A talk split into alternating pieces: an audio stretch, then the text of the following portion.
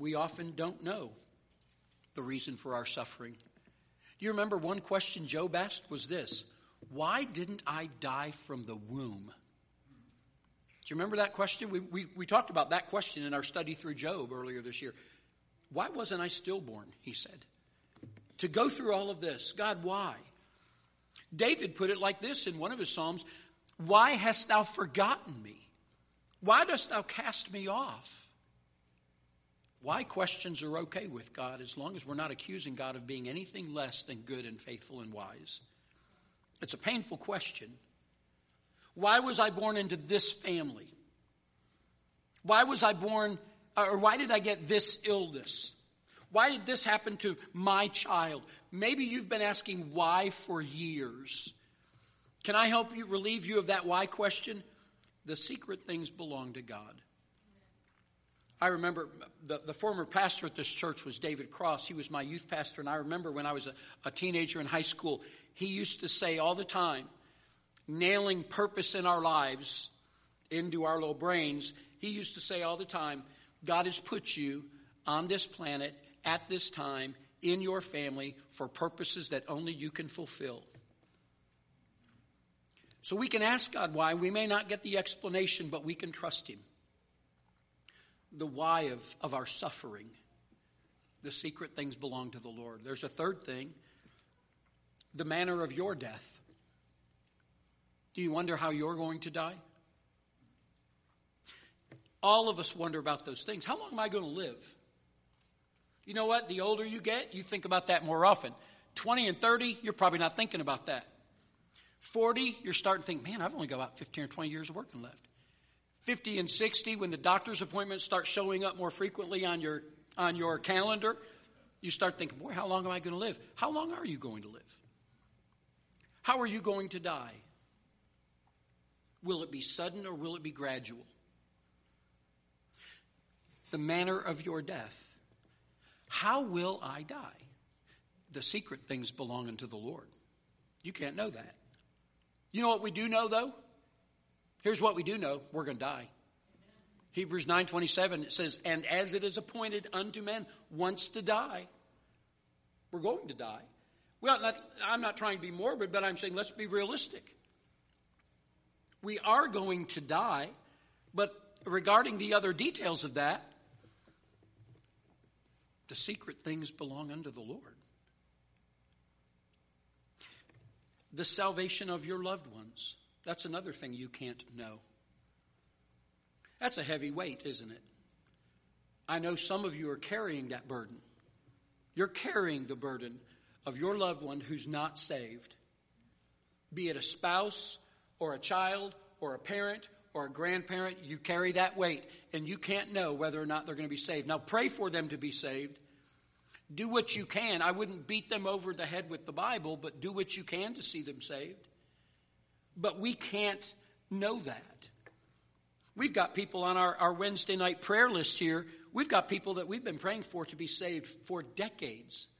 They were some of the first people put on this prayer list when we adapted this format.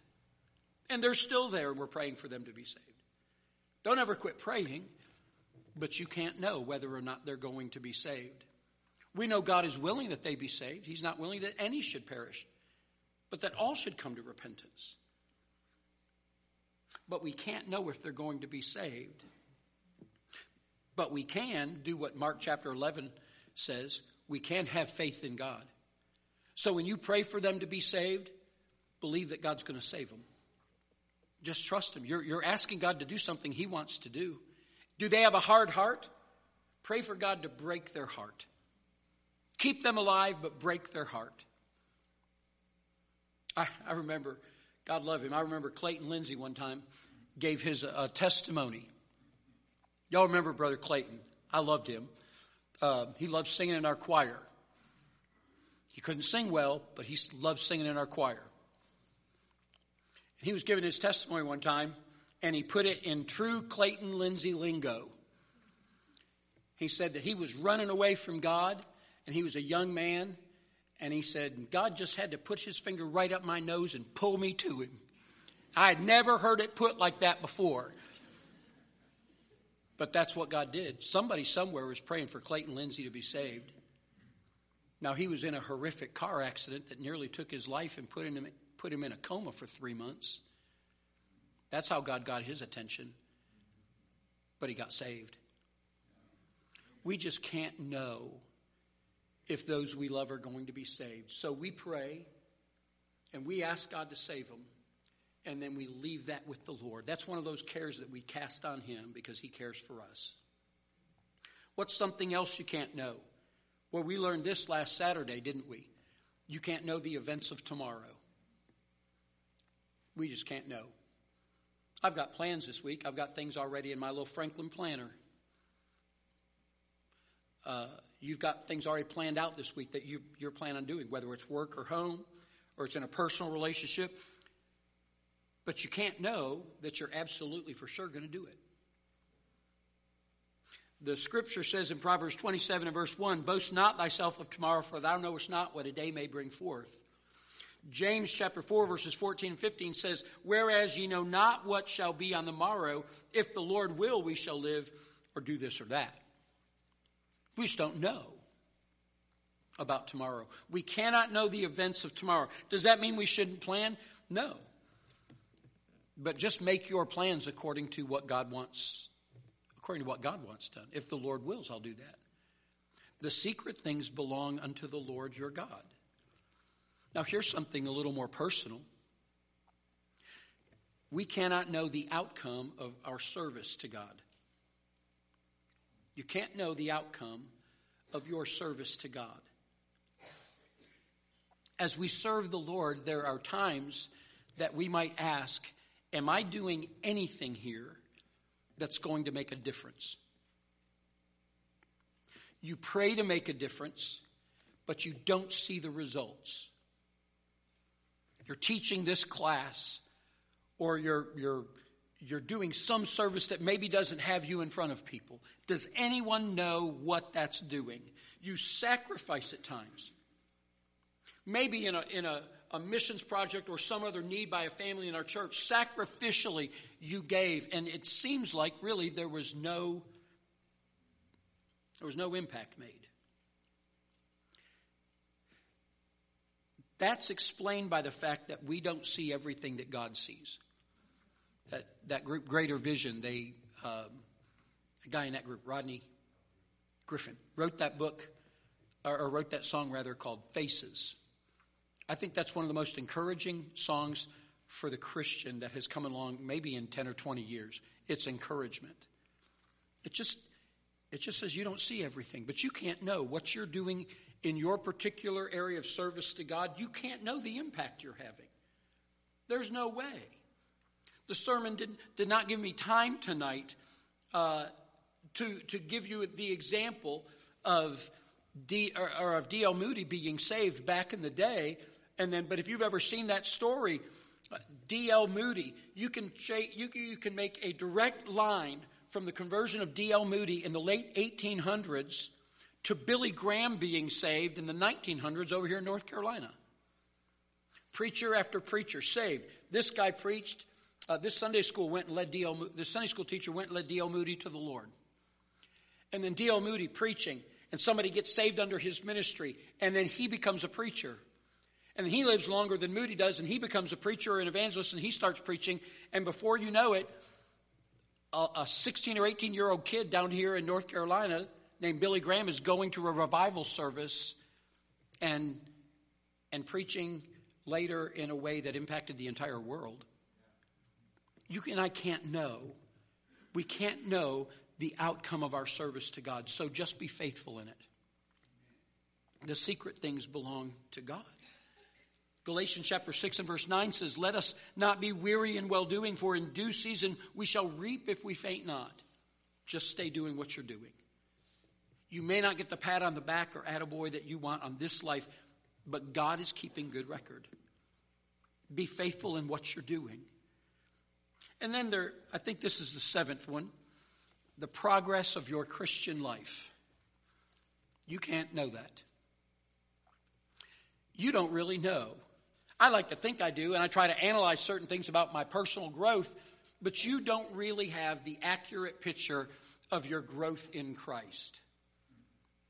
The secret things belong to God, and that's one of them. Now, you may look back and you may see an area or two that you have grown in, but your conformity to the image of Jesus, which is God's goal for you, in Romans eight twenty-nine, his goal is to conform you to the image of Christ. In fact, that's what you're predestinated for. You are predestined to be conformed to the image of Christ. You can't know how close you are to that. Or in my case, how far away I am from that. You can't know. That progress is not always obvious or trackable when we're living our lives. We are progressing, but it's not always obvious to us. You know when we, you know when we really question our Christian growth and our progress? Is when we have an outbreak unexpectedly of some sinful act, word, or deed. And all of a sudden, we're like, where did that come from? Well, it came from inside you, and it came from inside me. But then we start questioning, man, I must, I must not be like Jesus that much. You and I don't have the accurate picture of our progress in our Christian growth. God is marking that because he's the one that's conforming you to him, his son. We ought to be able to recognize some things, but we have those setbacks. Do you remember Charles Swindoll wrote a book? I think it was back in the seventies or eighties. He wrote a book called uh, Three Steps Forward, Two Steps Back. Do you remember that book? It's, it's a good book. But that's the Christian life, isn't it? Three steps forward, two steps back. You say, well, I never have that. Peter did. One chapter, Peter is saying, Lord, the rest of these people are going to, they're going to forsake you. I will die with you. I promise you I'm not going to forsake you. I'll die with you. In less than two hours, he was cursing and swearing and denying that he ever even knew Jesus Christ. You know what that is? Three steps forward, two steps back. And that's what happens to me. And those instances in my life like that, they obscure my ability to evaluate my Christian growth. That belongs to God. The secret things belongs to God. That's one of the things that only he can know. I break out like Peter did in something unexpected like that. That's a humbling truth, but it's, it is the truth. And our failure sometimes distorts our view of our Christian growth in Christ, and Satan loves that. Just let God continue to work in your heart. Let him continue to guide you in those things. So how do we navigate through this world where God has kept so much secret? We've got these, and these are big things. These are not little things. And you might be able to add to that list of, of secret things that God brings in your life. But those are big deals. How do we navigate through a world where God has kept this secret? With all that I don't know, how am I to live? He has kept so much hidden from me. He's kept so much hidden from you. Things that we feel are important for us to know, what are we to do? The solution to that is this. Live with what God has kept secret by trusting in what God has revealed. Live with what God has kept secret by trusting what God has revealed. You've got his word and you've got his Holy Spirit dwelling in you. Those things get you through the secrets that God has chosen not to reveal. So you have these seven secrets that belong to God. And let's take those seven same ideas and talk about seven promises that belong to us. And we'll use this to kind of conclude our way out of here, all right? Seven promises that belong to us. Let's go back. The future of your children. I don't know what the future will be for my children. We have four that God has given to us, and so far we have three grandkids. I don't know what the future is for them, but I know that God is faithful. So I don't know about their future, but I do have the promise of God's faithfulness, and he's going to be faithful to them if they will walk in his way. He'll be just as faithful to them as he has been to me. I like what it says in Acts chapter two. Peter is preaching on the day of Pentecost, and, and he said this, "For the promise is unto you and unto your children and to all that are afar off, even as many as the Lord our God shall call." I like that. Moses said back here that the things that God has revealed are belong to us and to our children forever. Peter is saying, even as many as the Lord will call, these promises are for them. Those things that are revealed belong to us and to our children forever. Can I know my children's future? No, but I know God's faithful. What about the reason for our suffering? The reason for our suffering. This is perhaps one of the hardest questions I'm asked in ministry by those who are genuinely suffering. We are to live our lives with what God has kept hidden by trusting in what God has revealed. And when people come to say, Pastor, why? In in my work in my work in the chaplaincy, I deal often with people who have lost children and infants. The youngest call that I've been to where a, a baby has died was three months old. Chaplain, why would God do this? If, if the God you're telling me about is so good, why would he do this? That's a hard question to answer when you're talking to someone who's doing the suffering. Now, it's easy for us academically. It's easy for us on the outside to say, God has a purpose in it. Tell that mom that. When she's handing her dead infant off to the coroner, tell that mom that God has a purpose in it. In fact, did you know as a chaplain, we're taught not to say that to that mama at that time. That's pretty insensitive. All you can do is weep with those that weep. So what do I do when it comes to our suffering? Regarding the secret things, I fall back on the things that God has revealed. What has God revealed? Well, Romans chapter eight and verse eighteen. For I reckon that the sufferings of this present time are not worthy to be compared with the glory which shall be revealed in us. That's a promise. Now, it's hard to de- experience suffering, but that's a promise that gets me through it. Second Corinthians four seventeen, for our light affliction, which is but for a moment, worketh for us a far more exceeding and eternal weight of glory.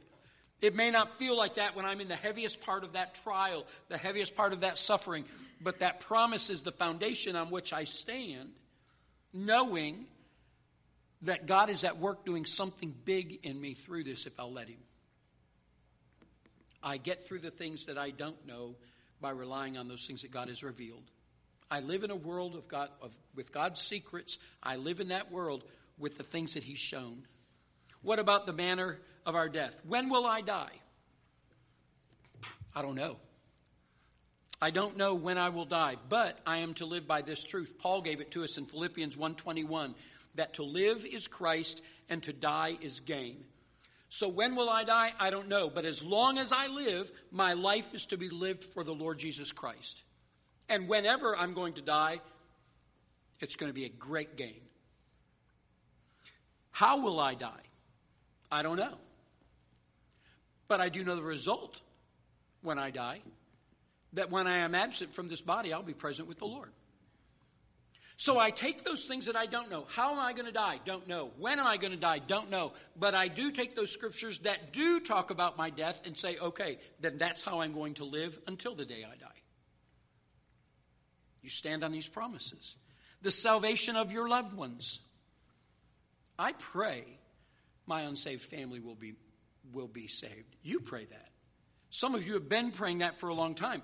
God, uh, here's a truth that came out of Isaiah sixty-five one. Let, let me, before I give this to you, let me ask you this question, because I want you to be thinking the same way I am. Are you praying for people to be saved that have absolutely no interest in God? Do you know those people? They have zero interest in God. You may tell them that you're praying for them to be saved, and that's offensive to them. And so the question comes up, how can God save someone who's not even looking to be saved? Did you know that there's a scripture in Isaiah sixty-five one that says God saves people who aren't looking to be saved? In fact, Isaiah fifty-three says, everybody's gone out of the way. There's none looking for God. We have that phrase today, seeker. We have, we talk about people who are seeking. The only one doing the seeking is God. God saves people who are not looking to be saved. Isaiah sixty-five one, I am sought of them that asked not for me. I am found of them that sought me not. God just shows up one day in front of them and says, hey, it's time to be saved. Keep praying for those people that you're praying for who do not want to be saved, who have no interest in God. Keep praying for them. How can they be saved, Pastor, if God's not, if they're not seeking God? Because God's seeking them. That's the key. God is seeking them. How many times in Scripture do they draw the picture of the sheep and the shepherd? Jesus being the shepherd. You know what you never see in the Scripture? You don't even see it in real life. The sheep aren't looking for the shepherd. The sheep just go do their thing. Excuse me. I promise if you leave the gate open to a sheepfold, those geep, those sheep are going to wander off. They will go through that door, and they're just they just kind of go bebopping along through life. They're not looking for the shepherd. It's the shepherd that goes looking for the sheep. Keep praying for your unsaved loved ones. The events of tomorrow. Can we know them? No. But what promises do we have about them? There's no way to know what's going to happen tomorrow. There's just no way. I don't know how Israel didn't see that coming last weekend. That's the big question. How did anyone not know that was going to happen in Israel last week? There's no way to know of the events. So what do we do with tomorrow? Matthew chapter six. Would you turn there? You just have to be content with the fact that your loving Heavenly Father knows every detail about your day tomorrow. Matthew six, verse twenty-five, a very familiar passage of Scripture to you. Therefore I say unto you, take no thought for your life, what ye shall ye eat, what ye shall drink, nor yet for your body, what shall ye put on? Is not the life more than meat, and the body more than raiment? Behold the fowls of the air. They sow not, neither do they reap, nor gather into barns. Yet your heavenly Father feedeth them. Are ye not much better than they? Which of you by taking thought could add one cubit unto his stature? And why take ye thought for raiment? Consider the lilies of the field, how they grow. They toil not, neither do they spin. Yet I say unto you that even Solomon in all his glory was not arrayed like one of these. Wherefore, if God so clothed the grass of the field, which today is and tomorrow is cast into the oven, shall he not much more clothe you, O ye of little faith? Therefore, take no thought, saying, what shall we eat? Or what shall we drink? Or wherewithal shall we be clothed? For after these things do the Gentiles seek. For your heavenly Father knoweth that ye have need of these things, uh, of all of these things. But seek ye first the kingdom of God and his righteousness, and all these things shall be added unto you. Take, therefore, no thought for the morrow, for the morrow shall take thought for the things of itself. Sufficient unto the day is the evil thereof. Don't worry about tomorrow. God knows all that there is. This is the promise that we stand on. Church, may I tell you, and if, and if watching the news and watching Israel and watching what's going on, if that causes you to worry, shut your T V off. Just shut it off. Now, if it drives you to your knees and, and, and causes you to pray for the peace of Jerusalem like we're told to, that's one thing. But do not live a life that is consumed by worry. What in the world is going to happen next year when we elect a new president? I don't know. But between now and then, I'm going to sleep just fine. Amen. Don't worry. Don't worry. The truth is, you can't do much about what's going to happen tomorrow. On, in the big scale things, you can't. All you can do is live faithfully before the Lord and what he's given you to do. So just, just rely on the promises God has revealed. He's revealed those things, and they belong to us and to our children. The outcome of your service to God. I don't know what God's going to do through our ministry. Whether my ministry, your ministry, our ministry as a church. I don't know what God's going to do. How many missionaries have we supported over the years? Missionaries who've come and, and some now who have gone. I have no idea what that impact looks like, what that footprint looks like. It's the whole ripple in the pond thing. We just have absolutely no idea what's going to happen about the outcome of our service to God. But we know that God says, stand firm and don't let anything move you. Just be faithful in what in what you're doing. First Corinthians chapter fifteen and verse fifty-eight says, we know that our labor in the Lord is not in vain. We may not always see the impact, but it's there. Are you still in Matthew? Tur- turn over to Matthew chapter twenty-five and verse number thirty-four. Matthew twenty-five, thirty-four. What will be the outcome of our service to God? We can't know, but I do know this. Heaven is going to reveal a completely different outcome of our ministry and our service to God than what we think. Look at uh, Matthew twenty-five, verse number thirty-four. Then shall the king say unto them on his right hand, come, ye blessed of my Father, inherit the kingdom prepared for you from the foundation of the world. For I was an hungered, and ye gave me meat. I was thirsty, and ye gave me drink. I was a stranger, and ye took me in. Naked, and ye clothed me. I was sick, and ye visited me. And I was in prison, and ye came unto me. Then shall the righteous answer, saying, Lord, when, when saw we thee an hungered, and fed thee? Or thirsty, and gave thee drink? When saw we thee a stranger, and took thee in? Or naked, and clothed thee? When saw we thee sick, or in prison, and came unto thee? And the king shall answer and say unto them, verily I say unto you, inasmuch as ye have done it unto the one of the least of these my brethren, ye have done it unto me. That's going to surprise people in heaven one day. Heaven is going to reveal a completely different outlook on your ministry to Christ. So just be faithful and leave this in God's hands. Pursue righteousness.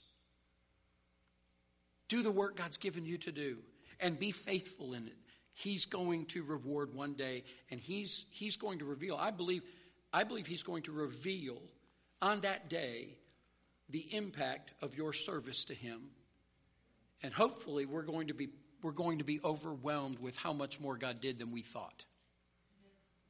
Every dime you put toward Faith Promise Missions in Faith Baptist Church, you are investing in people that one day you're going to meet in heaven. That's not just poetry. That's not just me trying to be a good preacher. That is absolute truth. Someone is going to a field that I'm never going to go to, but I'm praying for them, and I'm putting money in their pocket so that they can go and do over there what I'm not going to do, and God is going to reward me. Paul talked about fruit on your behalf to the local churches that supported his ministry. You can't know the outcome, but you have some hints in the scripture that one day God's going to show you the revelation of all of that. This is God's, this is God's plan for us. The last thing is the progress of your Christian growth. You may not see your growth in Christ, but God's still working on you. Right now, the, the work of the Holy Spirit's not complete. As long as you're alive, He is, He is weaving His work into the battles that you're fighting in this life. You battle the flesh, and God can use that in growing you. You face you you have confrontations in this world with your Christianity or your, your testimony, and you're confronted by that. God can use that. I can't explain how He's doing it all, but He is chipping away, slowly but, but consistently, He's chipping away everything that doesn't look like Jesus in you, to where one day He's going to have you perfectly conform to the image of His Son. Christ in you, the hope of glory. John said this in his first epistle. He said, we know that when He shall appear, we shall be like Him. I would remember that little verse in the middle of your struggles with the flesh. Just remember, God's still at work. You're, you're discouraged about your Christian growth and you're not progressing like you should. Remember this. When you see Jesus, you're going to be made perfectly like Him.